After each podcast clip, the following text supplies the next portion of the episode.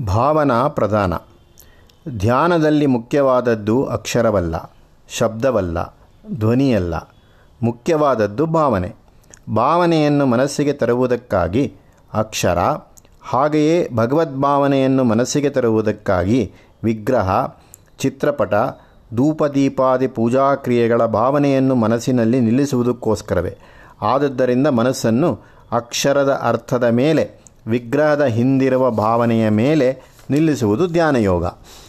ಮಂತ್ರಾಕ್ಷರಕ್ಕೆ ಅನೇಕಾರ್ಥಗಳಿರುವುದಕ್ಕಿಂತ ಒಂದೇ ಗೊತ್ತಾದ ಅರ್ಥವಿದ್ದರೆ ಧ್ಯಾನಕ್ಕೆ ಅನುಕೂಲವಲ್ಲವೇ? ಪ್ರಣವಕ್ಕೆ ನಾನಾರ್ಥಗಳು ಸಾಧ್ಯವೆಂದು ಮೇಲೆ ನೋಡಿದೆವು. ಆದ್ದರಿಂದ ಮನಸ್ಸು ಚದುರಿ ಹೋಗುವುದಿಲ್ಲವೇ ಎಂದರೆ ಉತ್ತರ ಹೀಗೆ. ಒಂದು ನಿರ್ದಿಷ್ಟವಾದ ಅರ್ಥವುಳ್ಳ ಮಂತ್ರವು ಪ್ರಾರಂಭಕ್ಕೆ ಸರಿ. ಆದರೆ ಕ್ರಮಕ್ರಮವಾಗಿ ಅರ್ಥವಿಸ್ತಾರವಾಗಬೇಕಲ್ಲವೇ? ಮೊದಮೊದಲು ಓಂ ನಮಃ ಶಿವಾಯ ಅಥವಾ ಓಂ ನಮೋ ನಾರಾಯಣಾಯ ಆಗಲಿ. ಬರುಬರುತ್ತಾ ಮನಸ್ಸಿನ ಗಮನ ಓಂ ಎಂಬುದಕ್ಕೆ ಹೆಚ್ಚು ಹೆಚ್ಚುತ್ತಾ ಬೆಳೆಯಲಿ. ಪ್ರಣವದ ನಾನಾರ್ಥಗಳಲ್ಲಿ ಯಾವ ಒಂದರ್ಥ ಮನಸ್ಸಿಗೆ ಹೊಳೆದರೂ ಸರಿ. ಬ್ರಹ್ಮ, ವಿಷ್ಣು, ಶಿವ ಆಗಲಿ ಅಥವಾ ಭೂಮಿ, ಅಂತರಿಕ್ಷ, ಆಕಾಶ ಆಗಲಿ ಅಥವಾ ಸತ್ವ, ರಜಸ್ಸು, ತಮಸ್ಸು ಆಗಲಿ ಅಥವಾ ತೇಜಸ್ಸು, ಅಪ್ಪು, ಅನ್ನ ಆಗಲಿ. ಇಂಥ ತ್ರಿವರ್ಗ ಯಾವುದು ಮೊದಲು ಧ್ಯಾನಕ್ಕೆ ಬಂದರೂ ಅದು ಕ್ರಮೇಣ ವಿಸ್ತರಿಸಿ ಮಿಕ್ಕೆಲ್ಲ ತ್ರಿವರ್ಗಗಳಿಗೂ ವ್ಯಾಪಿಸುತ್ತದೆ ಮತ್ತು ಎಲ್ಲವನ್ನೂ ಮೀರಿಸುತ್ತದೆ. ಇದು ಅಭ್ಯಾಸದ ಮಹಿಮೆ. ಆಗಲೇ ನಾನು ವಿಜ್ಞಾಪಿಸಿದಂತೆ ಇದರ ಮರ್ಮಗಳನ್ನು ಅನುಭವಸ್ಥರಿಂದ ಕಂಡುಕೊಳ್ಳಬೇಕು. ನಾನು ಅಂಥವನಲ್ಲ. ಈಗ ಮುಂದಿನ ವಿಚಾರಕ್ಕೆ ಹೋಗೋಣ. ಅನನ್ಯಚೇತಾ यो ಯೋಮಾಂ ಭಜತಿ ನಿತ್ಯಶಃ. ತಸ್ಯಾಹಂ ಸುಲಭ ಪಾರ್ಥ, ನಿತ್ಯಯುಕ್ತಸ್ಯ ಯೋಗಿನಃ. ಮನಸ್ಸನ್ನು ಬೇರೆ ಯಾವುದರ ಕಡೆಗೂ ಹೋಗಬಿಡದೆ ಯಾವಾಗಲೂ ನನ್ನನ್ನೇ, ಅಂದರೆ ಭಗವಂತನನ್ನೇ, ಯಾರು ಅನುಸರಿಸಿಕೊಂಡಿರುತ್ತಾನೋ ಅಂಥವನು ಯೋಗಿ. ಅವನು ಸರ್ವದಾ ನನ್ನಲ್ಲಿ ಸೇರಿಕೊಂಡಿರುವವನು, ಅವನಿಗೆ ನಾನು ಸುಲಭ. ಅಬ್ರಹ್ಮ ಭುವನ್ನಾಲೋಕಾ ಪುನರಾವರ್ತಿನೋರ್ಜುನ ಮಾಮುಪ್ಪೇತ್ಯಾತು ಕೌಂತೇಯ, ಪುನರ್ಜನ್ಮನ ವಿದ್ಯತೆ. ಬ್ರಹ್ಮಲೋಕ ಮೊದಲ್ಗೊಂಡು ಸಮಸ್ತ ಜಗತ್ತು ಪುನಃ ಪುನಃ ಹುಟ್ಟುತ್ತಾ ಸಾಯುತ್ತಾ ಇರತಕ್ಕದ್ದೇ.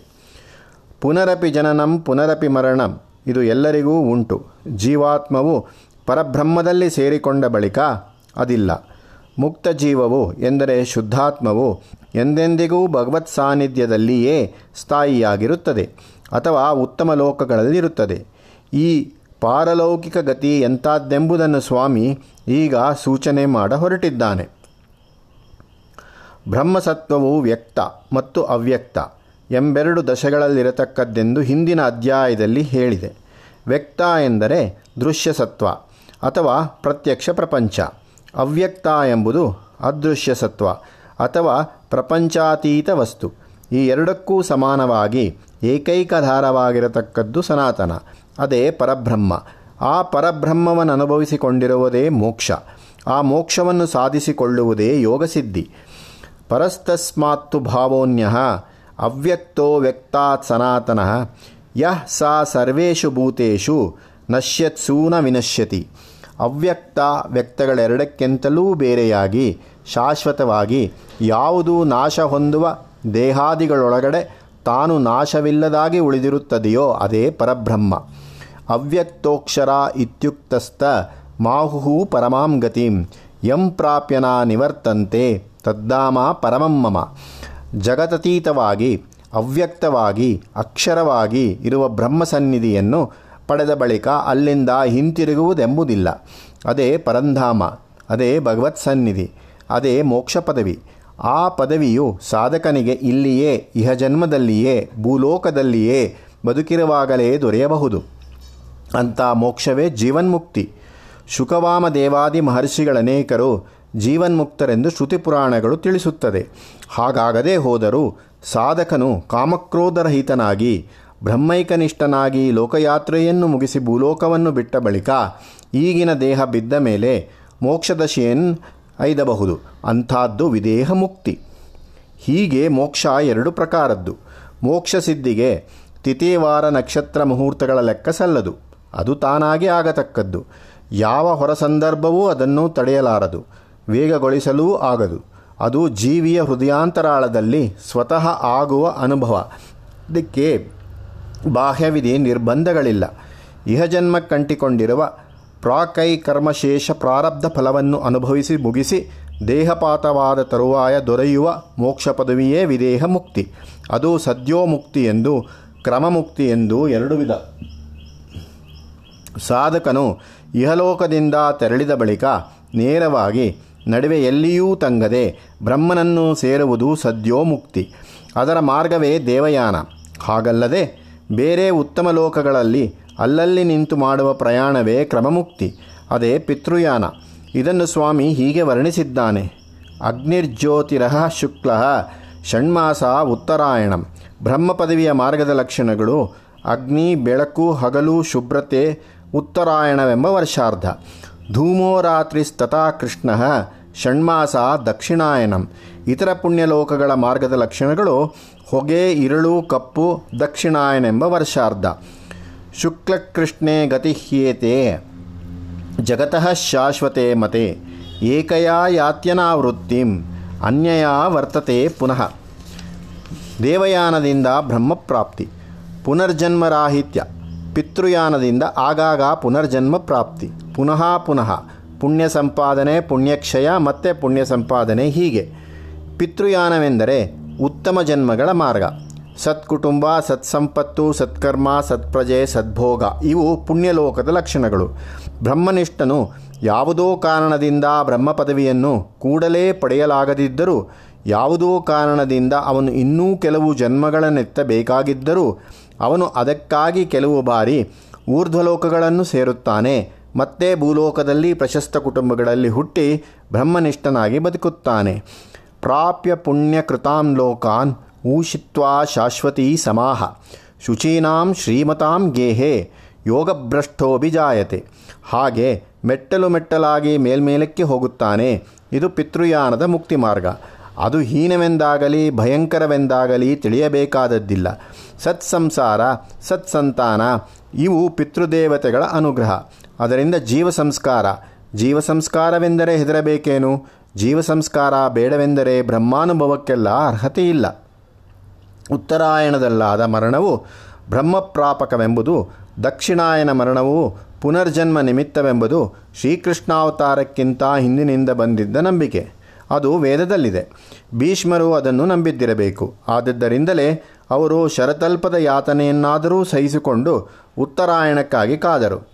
ಈಗ ನಾವು ಅದನ್ನು ನಂಬಬೇಕೋ ಬೇಡವೋ? ನಂಬಿದರೆ ಬಾಧಕವಿಲ್ಲ. ಬಿಡಬೇಕಾದ ಕಾರಣವಿಲ್ಲ. ಆ ನಂಬಿಕೆಗೆ ಪ್ರತ್ಯಕ್ಷವಾದ ಆಧಾರ ಕಾಣುತ್ತಿಲ್ಲವೆಂಬುದಷ್ಟೇ ಕಾರಣವಾದಲ್ಲಿ ಅದು ಪುರಾತನ ಶ್ರದ್ಧೆಯನ್ನು ಅಳಿಸಿ ಹಾಕಲು ಸಾಲದು. ಅದನ್ನು ಬಿಡುವುದಕ್ಕೂ ಕಾರಣ ತೋರಬೇಕು. ಆ ನಂಬಿಕೆಯಿಂದ ನಮಗೆ ಆಗಿರುವ ಕಷ್ಟವೇನು? ಯಾವ ಅಭಿಪ್ರಾಯದ ವಿಷಯದಲ್ಲಿಯೇ ಆಗಲಿ ನಮ್ಮ ಮನೋಭಾವ ಮೂರು ತೆರನಾಗಿರಬಹುದು. ಒಂದು, ನಂಬಿಕೆಯದು.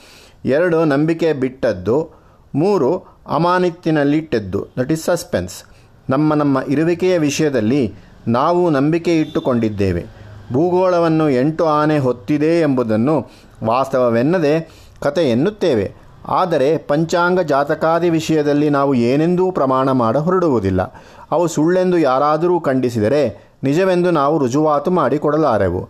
ಅವು ದಿಟವೆಂದು ಯಾರಾದರೂ ಹಠ ಹಿಡಿದರೆ ಸುಳ್ಳೆಂದು ನಾವು ವಾದಿಸಲಾರೆವು. ಬಹುಕಾಲದ ಮತ್ತು ಬಹುಜನದ ಒಂದು ನಂಬಿಕೆಯಿಂದ ನಮಗೆ ಕಷ್ಟವೇನೂ ಆಗದಿರುವ ಪಕ್ಷದಲ್ಲಿ ಆ ನಂಬಿಕೆಯನ್ನು ವಿರೋಧಿಸುವುದಕ್ಕಿಂತ ಅವಶ್ಯವಾದಷ್ಟು ಅನುಸರಿಸುವುದು ಹಿತಮಾರ್ಗ. ಚೀಣಿಯರ ದಾಳಿಯ ಅಷ್ಟಗ್ರ ಚೇಷ್ಟೆ ಎಂದರೆ ನಾವು ಹಾಗಲ್ಲ ಎಂದು ಸಾಧಿಸಲಾಗದು. ಅದಕ್ಕೂ ಇದಕ್ಕೂ ಸಂಬಂಧವಿಲ್ಲವೆಂದು ಯಾರಾದರೂ ವಾದಿಸಿದರೆ ಅದಕ್ಕೂ ನಾವು ಪ್ರತಿ ಹೇಳಲಾರೆವು. ನಾವು ಎಣಿಕೆಗೆ ತೆಗೆದುಕೊಳ್ಳಬೇಕಾದದ್ದು ಇಷ್ಟೇ. ಅಷ್ಟಗ್ರಹ ವ್ಯಾಜದಿಂದ ಕೆಲ ಮಂದಿಯನ್ನು ಮನಸ್ಸು ದೇವರ ಕಡೆಗೆ ತಿರುಗಿತು. ಈ ಅವಷ್ಟು ಲಾಭವೇ? ಆ ಪೂಜಾ ಹೋಮಗಳಿಂದ ಕೆಲವರ ಮನಸ್ಸಿಗೆ ಧೈರ್ಯ ಬಂತು. ಅದೂ ಲಾಭವೇ? ಈ ರೀತಿಯಾಗಿ ನೋಡಬೇಕಾದದ್ದು ಉತ್ತರಾಯಣ, ದೇವಯಾನ, ದಕ್ಷಿಣಾಯನ ಪಿತೃಯಾನಗಳ ನಂಬಿಕೆಯನ್ನು. ಅದು ಮರಣಾನಂತರ ಪ್ರಸಕ್ತಿ. ಇಲ್ಲಿ ನಮ್ಮ ಕಣ್ಣಿಗೆ ದೊರೆಯಬಲ್ಲದ್ದಲ್ಲ. ವಸ್ತುತಃ ಉತ್ತರಾಯಣ, ದಕ್ಷಿಣಾಯನಗಳಿರುವ ವ್ಯತ್ಯಾಸ ಎಷ್ಟು ಮಟ್ಟಿನದೋ ನಾವು ಪೂರ್ತಿಯಾಗಿ ಕಾಣಲಾರೆವು. ಖಗೋಲ ವೈಜ್ಞಾನಿಕರು, ವಾಯುಮಾನ ವೈಜ್ಞಾನಿಕರು ನಮಗೆ ಭೌತ ವ್ಯತ್ಯಾಸಗಳನ್ನು ತಿಳಿಸಿ ಯಾರು ಜೀವಗತಿಯ ವ್ಯತ್ಯಾಸಗಳನ್ನು ಅವರು ನಮಗೆ ಹೇಗೆ ತಿಳಿಸಲಾದೀತು? ಈ ವಿಷಯವನ್ನು ಕುರಿತು ಪ್ರಶ್ನೆ ಮಾಡುವವರ ಮನಸ್ಸಿನಲ್ಲಿರುವುದು ದೇವಯಾನದ ಶ್ರೇಷ್ಠತೆಯನ್ನು, ಪಿತೃಯಾನದ ಅಶ್ರೇಷ್ಠತೆಯನ್ನು ಅವಲಂಬಿಸಿಕೊಂಡಿರುವ ಶಂಕೆ. ಅದರ ಬುಡದಲ್ಲಿರುವುದು ದಕ್ಷಿಣಾಯಣದಲ್ಲಿ ಸತ್ತವರಿಗೆ ಅಶ್ರೇಷ್ಠತೆ ಏಕೆ ಎಂಬುದು. ತಮಗೆ ಮೃತ್ಯು ದಕ್ಷಿಣಾಯಣದಲ್ಲಿ ಬಂದು ಬಿಟ್ಟರೆ ಇದು ಅವರ ಭಯ. ಇಲ್ಲಿ ಎರಡು ವಿಷಯ. ಒಂದು, ಪಿತೃಯಾನವು ನಿಕೃಷ್ಟವಾದದ್ದಲ್ಲ. ತಮ್ಮ ಯೋಗ್ಯತೆ ಅದಕ್ಕಿಂತ ಮೀರದ್ದೆಂದು ಯಾರಾದರೂ ತಿಳಿದಿದ್ದರೆ ಆ ತಿಳುವಳಿಕೆಯೇ ಭ್ರಾಂತಿ. ಅದೇ ಅವರ ಅನರ್ಹತೆಯನ್ನು ಗೊತ್ತು ಮಾಡುತ್ತದೆ. ಎರಡು, ಪಿತೃಯಾನದಿಂದಾಗುವ ಲೌಕಿಕ ಭೋಗಭಾಗ್ಯಗಳು ಮತ್ತು ದಾರಾಪುತ್ರ ಸಂಪತ್ತು. ಅದು ನಮಗೆ ಬೇಡವೆನ್ನುವರು ಎಷ್ಟು ಮಂದಿ? ಭೀಷ್ಮರ ಮನೋಧಾರ್ಢ್ಯವು ಮಹಿಮೆಯೂ ಇರುವವರು ಈ ಪ್ರಶ್ನೆ ಎತ್ತಬೇಕಾದದ್ದೇ ಇಲ್ಲ. ಭೀಷ್ಮರು ಸ್ವೇಚ್ಛಾಮರಣಿಗಳು. ಉತ್ತರಾಯಣ ಮರಣ ಮಾತ್ರದಿಂದ ಮುಕ್ತಿಯೆಂದು ಯಾರಾದರೂ ತಿಳಿದಿದ್ದಲ್ಲಿ ಆ ಭ್ರಾಂತಿಗೆ ಮದ್ದಿಲ್ಲ. ಮುಖ್ಯವಾಗಿ ಈ ಪ್ರಕರಣದ ಉದ್ದೇಶ ಜನದಲ್ಲಿ ಒಂದು ಉನ್ನತ ಭಾವನೆಯನ್ನುಂಟು ಮಾಡಬೇಕೆಂಬುದೇ ಹೊರತು ಪರಮಾರ್ಥ ತತ್ವವಲ್ಲ. ಮಿಕ್ಕೆಡೆಗಳಲ್ಲಿರುವಂತೆ ಇಲ್ಲಿಯೂ ಅದು ಅಧಿಕಾರಿ ಭೇದವನ್ನು ಗಮನಕ್ಕೆ ತರುವ ಒಂದು ಬೋಧನೋಪಾಯ ತತ್ವಭಾಗ ಇಷ್ಟು. ತಸ್ಮಾತ್ ಸರ್ವೇಷು ಕಾಲೇಶು ಮಾಮನುಸ್ಮರ ಯುದ್ಧ ಚ